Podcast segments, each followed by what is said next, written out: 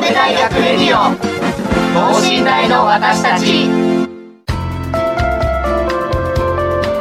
この番組では神戸大学でのキャンパスライフ受験エピソードなど学生パーソナリティが生の声をお届けしていきます。大学関係者による大学の最新情報イベント情報もお伝えします。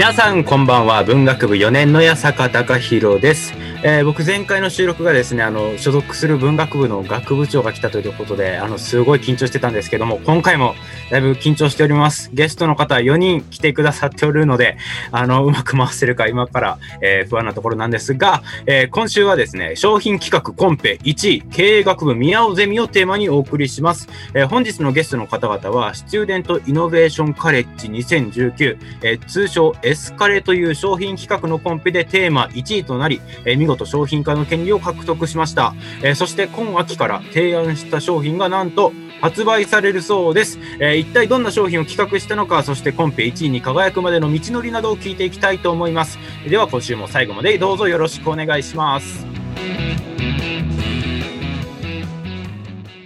神戸大学レディオ等身大の私たち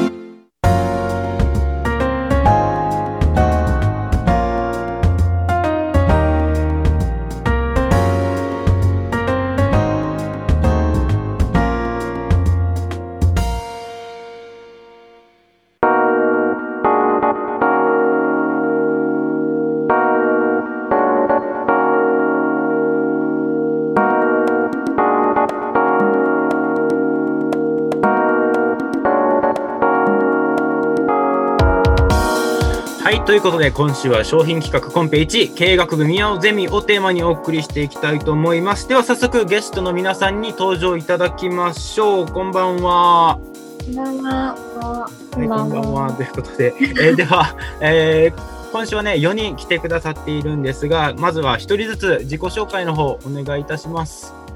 はい、私、宮尾ゼミのゼミ長を務めてます。経営学部4回の中川です。お願いします。よろしくお願いします。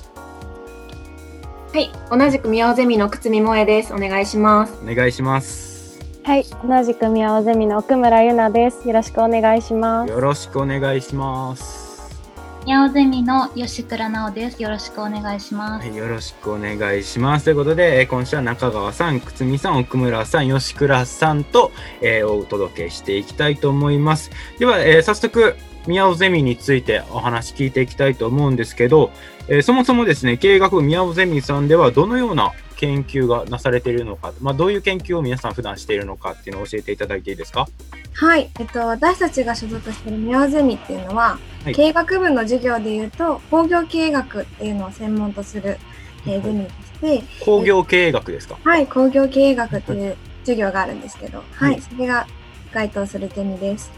で、えっと、後ほど紹介させていただくエスカレという商品企画コンペを軸に、実践的に商品企画について学んでいきます。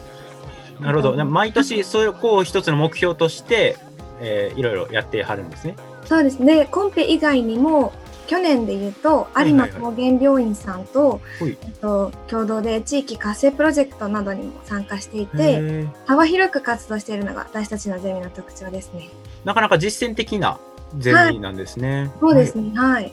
ありがとうございます。ということで、どんどん聞いていきましょう。あの、はい、最初に紹介しました、スチューデントイノベーションカレッジ2019。えー、この後はね、エスカレと呼ばせていただきますが、このエスカレ、一体どういう大会なんでしょう？はい。エスカレは、その大学のゼミ対抗で、実際の商品化を目指して行われる大会になってます。はいはい規模として、えー、あ、すみません。あ、どうぞどうぞ。すみません。規模としては、その25大学、29ゼミの約400名の学生が参加して行われる大会です。大学は全国から集まってくる感じなんですかね。そうですね。いろんな地方から集まってきています。なるほど、なるほど。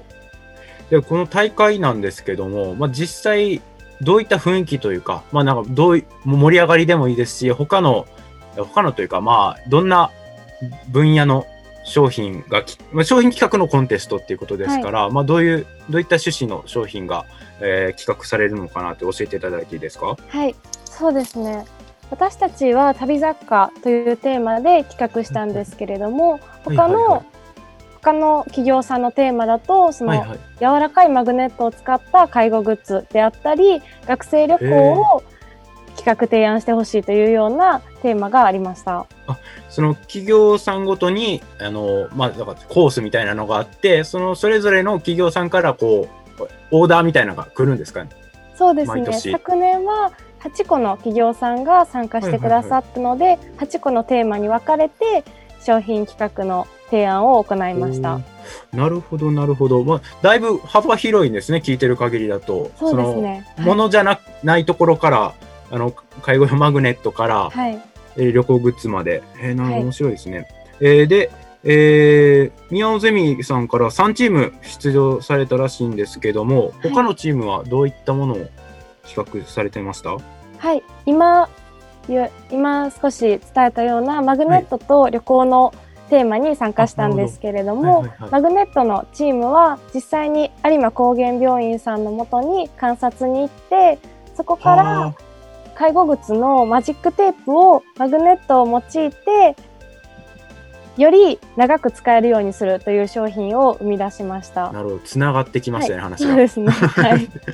また、その旅行チームはいはい2020年の夏の学生旅行というテーマだったので、はいはい。20という数字に着目して、20歳をターゲットとして、その成人あ式ー発祥の地である宮崎県で20個の名所を巡るというツアーを企画して提案しました。あの、面白いですね。なんか、行きたいと思ってたけど、まあ、20歳でもなければ、今年はちょっと旅行が厳しいということで、そうですまあ、なかなか大変だったんじゃないかと思いますが、えでは早速ですね、今日来ていただい来ていただいている皆さんの企画についてお話を聞いていきたいと思います。えー、なんかチーム名とかあるんですか？これは。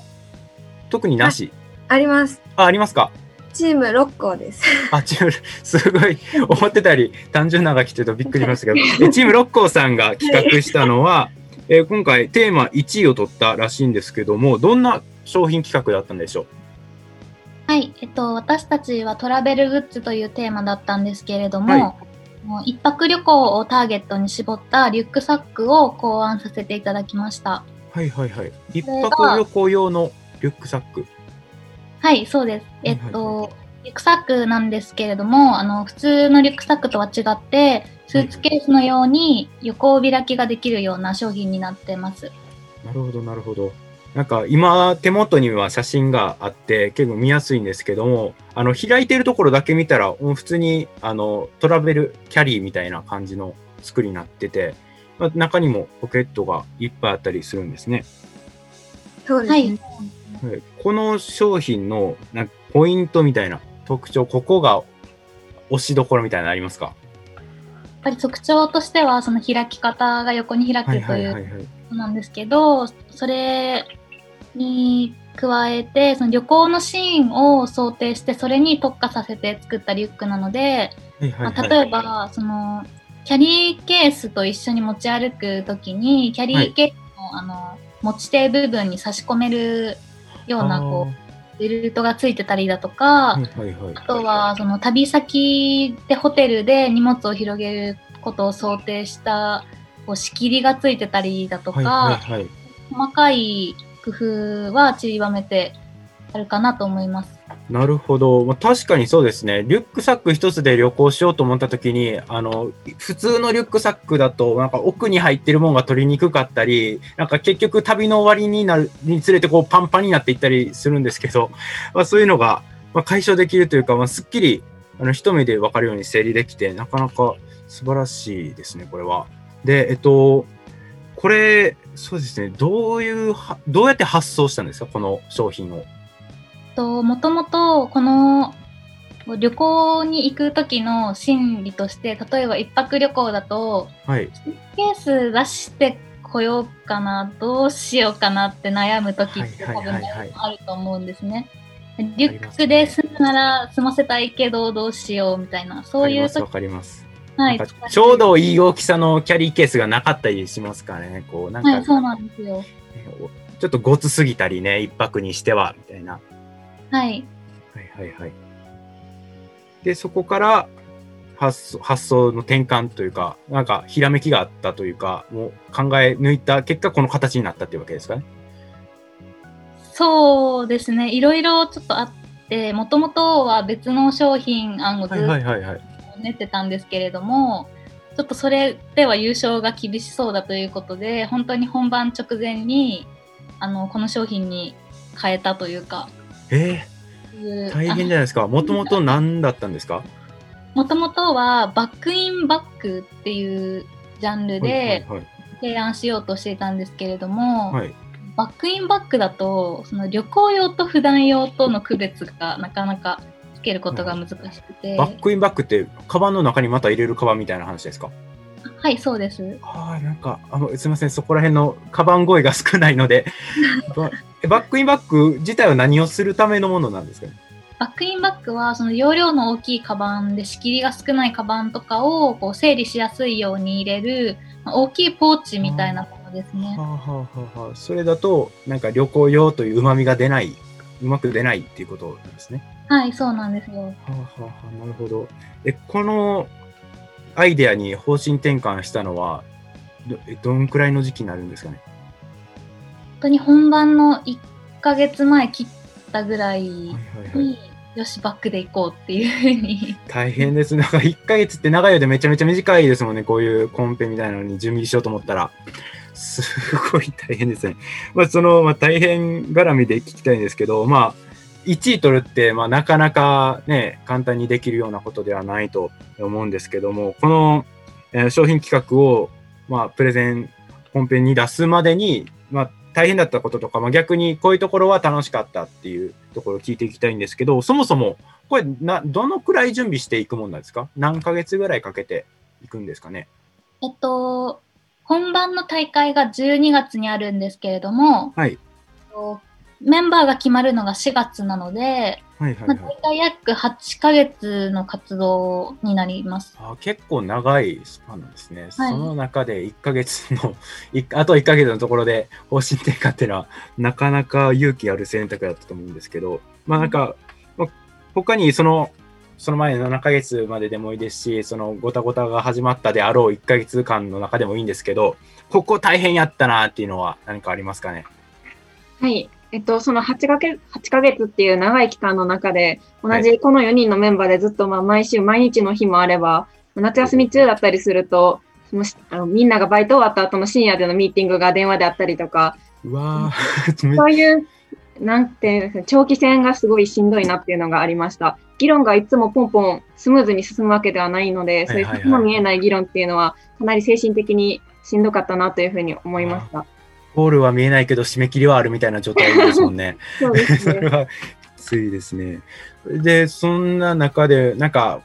あの、思い出のエピソードとか、これは楽しかったとか、これが一番きつかったとかあったら教えてほしいんですけども。やっぱりその一番きつかったっていうのは、さっきの石倉さんの話と重複するんですけど、はいはいはい、やっぱり冬の1ヶ月前に、あの、案を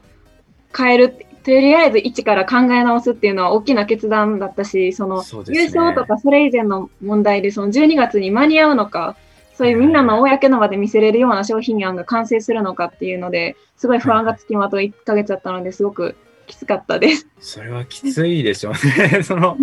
全部もう白紙に戻したんですね。そのアイデアとかの蓄積とかも、なんか。一応そういうアンケートとか、今まで集めてたものだったりだとか、バックインバックっていう要素を取り入れたりはしたので、もう丸々転換したってわけではなかったんですけど、もう使い方であったりだとか、その、そもそもリュックっていう商品に転換したので、まあ結構いろんなところが変わったのは事実です。それ、本当になんか、ちゃぶ台返しを1ヶ月でなんとかもう一回立て直すっていうのは、それをよくね、その4人のメンバーが、あの、全員がこう、納得して、あの、いやもうこれは新しく変えようってなったわけですよね。そうですね。あとはその秋のその段階で、えっと、DSC の社員さんと何回かお話しする機会があったんですけれども、その社員、担当の社員の方に、その私たちの今までの商品の説明をしたら、はい、なんか、あなたたちはこのお金を払って欲しいって思いますかって言われて、それが結構、なんかそれで私たちもイエスって言えないなっていうのがあって。響いてもうたわけですね、そこで。でやっぱそういう新規性とか、まあ、そういう刺さる、お客様に刺さる商品っていうのが打ち出せなかったっていうのが、私たちの中でも納得感があったんで、もう変えようっていう決断をしました。すごいですね。それで、えっと、結果が、まあ、1位ということで、発表された時どういう気持ちでした？そうですね、もちろん優勝っていうのは狙ってたし、頑張ってた、それに向かって頑張ってたんですけれども、まさか私たちがっていう、そういう驚きの心境が 一番大きくて、はいはいはいはい。とりあえずその、本番の、本番のその、に完璧な状態で商品を持っていくこと自体に不安を覚えてたので、はいはいはいはい。驚き、なんか嬉しさとかより驚きがくありました。まさか取る、なんか取りたかったけど取るとは思ってなかったみたいな感じですよね。そんな感じでしたね。そうえー、その分からんでもない感じがしますが、分かるなんて言ったらちょっと傲慢な感じもするので、えっと、それで1位の副賞みたいなというか、まあ、その大会の目的として商品化っていうのがあったわけですかね。はい、そうです。で、この、えー、大会があったのが12月でしたっけ ?12 月です。12月で、えー、そこから、えー、今まで、えー、発売がいつになるんですかね？えっと、9月の3日発売になります。ということは、もうすでに発売はされてるっていうことですね。はい、でその、まあ、大体9ヶ月、10ヶ月ぐらいの中で、商品化が決まってからはどんなことをされていたんですか？はい。ともともとちょっと、あの、東京の本社の方に赴いて、その、私たちと社員の方と話し合って布の素材を決めたりだとか、そういうことを経って商品化する予定だったんですけれども、はいはい。はい、ちょっとコロナの影響でそういうのが全然できなくなったので、基本的にメールであの委託書を送っていただいたりとかして、活動を地道に進めてたんですけれども、はい、その中でも、まあ、えー、その色の展開が3色展開されるんですけれども、はい、どの色にをセレクトするかとかを理由、その今まで集めたアンケートをもとに理由をつけてお返ししたりだとか、その紙面で使う写真の撮影とかを私たちが担当させていただいたりだとか、え。ー、その紹介してるなんか冊子みたいなところの写真ですよね。あのその大々的に使ってるあのモデルさんの写真とかではないんですけれども、私たちが参加したっていう意味で、そのあなるほどなるほど。ちっちゃくある写真を撮らせていただいたりとか。へえ、はい、でもすごいですね。あなるほど。あなんか今冊子手元にあちょっと載ってるこの写真ですね。この使ってる感じがわかるような写真を。撮ったりそうですね。そのゼミのメンバーをモデルにして撮らせていただいたりとか。へなるほど、なるほど。あとは、その、基本的に向こうが主導で動いていただいてたんですけれども、はい、その紙面の構成とか校閲作業っていうのを担当させていただいたりとか、そういうことを経て、まあ、9月3日に至るという感じです。ということは、あれですね、その企画のコンペの準備からコンペまでと、より長い時間を商品化になる、発売されるまでにあの、いろんなプロセス踏んでたわけですよね。そうですね。はい。なんか、その中で、あの、え、こん、商品化するにあたって、こんなことまでせなあかんのとかしてんのかとかいう、なんか発見とか、こういうことを経験できてよかったみたいな話があったら聞かせていただきたいんですけども。あはい。その一度、その東京の本社からサンプルとして布をどのものを使用するかっていうのを、どっさりその段ボールに大きい箱に詰めて送っていただいたことがあって、びっくりするぐらいのそのちっちゃい布のがわーってあって、その中のこれにしようと思うんですが、どう思いますか？みたいな感じで、もうなんか私たちからも、もうそれでいいですよとしか言えない 布の量があったりとかして、そういう一つの商品作るにあたってもその素材選びだとかがすごく大変なんだなっていうふうには感じました。色の種類のセレクトってそんなにあるんですね。そそうですね。ちっちゃい布切りが段ボールでいっぱい届くぐらいの中から、まあ、素材であるとかもそうだと思うんですけど、素材も色も選んで。はい、じゃあもう、なんか、準備までにしてた深夜のミーティングとかも、もう続行ということになるんですかね。そうなってくると。そうですね。でもまあ、それは、多分その発表するまでの方が大変だった。まあまあそれはそうですね。心理的に。まあ、たまに不定期で開催はされてたかなぐらいですね。なるほど、なるほど。ありがとうございます。はい、えっ、と、では最後にですね、あの、ゼミでの活動について、宮尾ゼミではどういうことを、まあ、普段の活動やその、えー、テーマとかは、まあ、さっきざっくりと聞いたんですが、卒業論文って皆さんどういうのを書かれるんですか？はい。えっ、ー、と、一応、先生が言うのは自由っていうことで、まあ、経営学に基づ 元紐付けれるんやったら好きなこともの何でもいいよっていう感じの考え方されているので一番大変ですね、それが。自由っていうのがみんなその好きなもの例えば中川さんやったらカラオケを選んでたりとか私やったら水族館とかを選んでたりとか、で飲料系の業界に進む子がいたりとかするんですけどその子はクラフトビールについて卒論書こうとかそういう感じで結構自由に考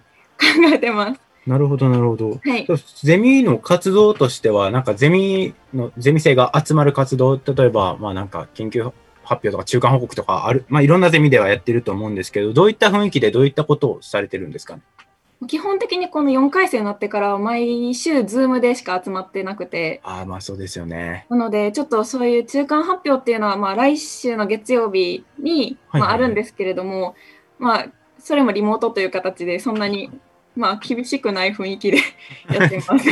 ゆ。ゆるりと。ゆるりとやってます。ですね。ありがとうございます。えー、では、そうですね。まだちょっと時間あるので、あの、最後ですね、最後、最後、最後、最後って言い過ぎなんですけど、あの、商品の PR、告知などお願いしたいと思います。まあ、どこで買え、買えるというか手に入れることができて、えー、何本ぐらいでどういった大きさで、まあいろいろ伝えたいことはあると思うんですが、えー、商品の PR は中川さんですかね、お願いしていいですか？はい、私たちの商品の名前は、キャリーのように開く多機能リュックという一番わかりやすい名前にしたんですね。はい、実務的な名前で。この名前が決まったのも、そのコンペに出すときですかね？ちょっと変わってはいるんですけど、ほとんど、はい、はい、キャリーのように開くっていう部分を私たちはずっとしてたので。ああ、なるほど、なるほど。はい、こんな感じ。はいはい、で、そうですね、実際もう9月3日から、あの、DHC さんのオンラインの方で発売されています。はい。はい。そこでポチッとしていただけるとご購入いただけて、はい。あの、税抜き5690円なんですけど、はい。先ほどサイト見たら5%オフになってました。はい。ありがとうございます。これいつまで5%オフとかなんですかね？永久では多分ないと思うんですけど。いつまでかちょっと把握してないんですけど。まあ、急ぎに急げば間に合うかもということで、はい、いつまでかわからないので、急ぎに急いでください。はい、ぜひ。色展開はどんな感じになってますかね？えっと、3色ございまして、はい、黒、ネイビー、えっと、何でしたっけ？このワインレッド。はい、レッドですね。数ある色の中から選ばれた絶妙なワインレッド。そうですね。レッドですね。レッドで。黒、ネイビー、レッドの3色展開で。はい、そうですね。これ大きさどんくらいになるんですかね？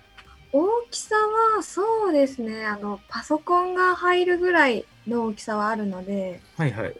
でも登山リュックほど大きくない。そうですね。パソコン言うてもなんかいろいろあるんで。ノートパソコン。ノートパソコン。ちょっと大きめのノートパソコンが入るぐらいですかね。入るぐらいだと思いますはい。はいはい、はい、まあ、ちょうど日帰り日帰り？一泊か。はい、一泊一泊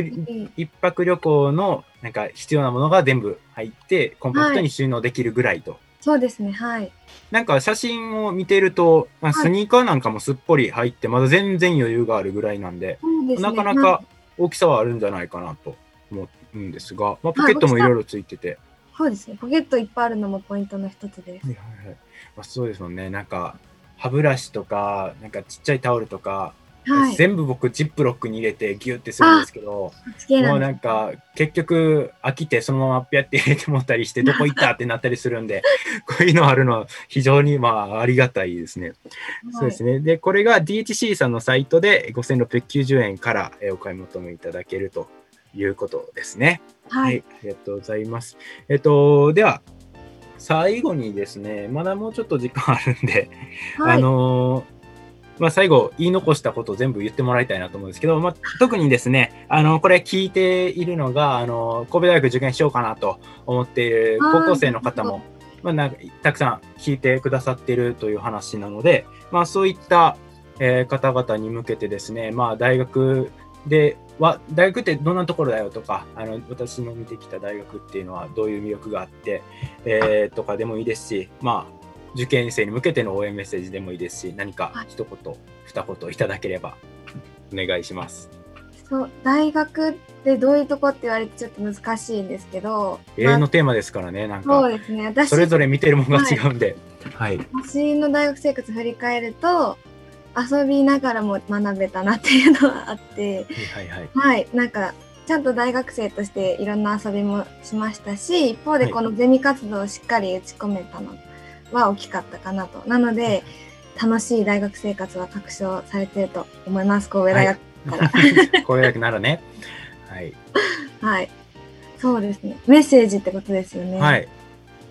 いや、なんか、今やっぱりそのコロナで、なんかいろいろ頑張りたいなって思ってても、なんかうまくいかなくて悩んでる方がいっぱいいるいらっしゃるなっていうのは思うんですけど、まあ、置かれてる状況こそ違えど私たちも全然うまくいってなかった時がほとんどだったのでやっぱり諦めない気持ちって大事だなっていうのはちょっとお伝えしたいですね。ねすごい説得力ありますね。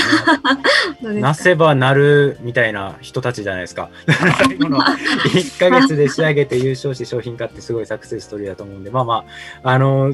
こういうことをできる場でもあるっていうのがね、大工楽しい、面白いところ、まあ遊びの中に学びありみたいなところもあると思うんですが、はい、まあぜひぜひね、あの、まだまだ、あの人と会えてないとか、まあ、こ高校生になってくると、やっぱもう学校も生きてるのかな。ちょっと大学はまだまだ空いてない状況で、オープンキャンパスもね、うん、なんかオープンキャンパスをオンラインでってちょっとよくわかんないことになってて、ちょっとね、モチベーションも上がらんなと思ってる方もまあいるでしょうが、えー、こうぐっとこらえてね、まあ頑張ってくださいやっていうことです。では最後に、えっと、もう一度、えー、しつこく言っときましょう。えっと、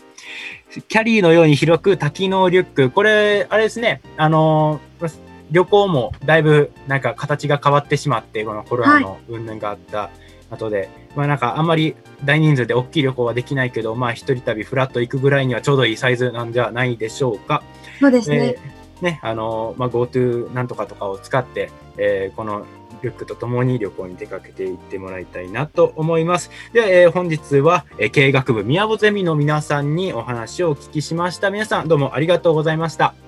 りがとうございました。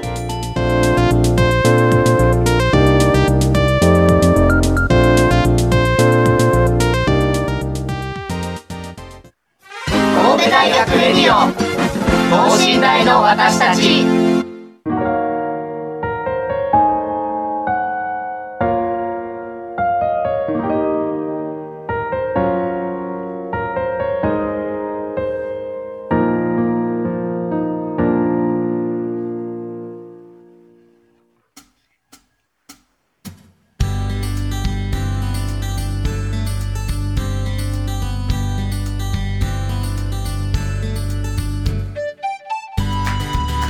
はい、ということで、今週はね、商品企画コンペ1位、経営学耳をゼミをテーマにお送りしてきましたけれども、えー、そうですね、なんか僕が担当しているこの広報ラジオの回、振り返ってみるとですね、あの、ステーキハーブプロジェクトであったりとか、なんかハーブティーを売ってる、まあ、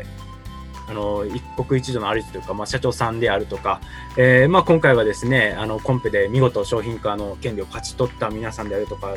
えーまあ、結構ね神戸大学生物売りがちみたいなところに自分の中ではなってきてるんですけど、まあ、それだけですね、まあ、大学生であってもあの社会とコミットするというかもう立派にあの社会人というか、あの、物売りというか、なんか、言い方ちょっとどんどん細かくするとね、なんかいやらしい言い方しか出てこなくなってくるんで、まあ、自重しますけども、あの、まあ、社会の一部としてというか、まあ、あの、社会としっかり関わり持って勉強しながら、それが、えー、その大学の学習というか、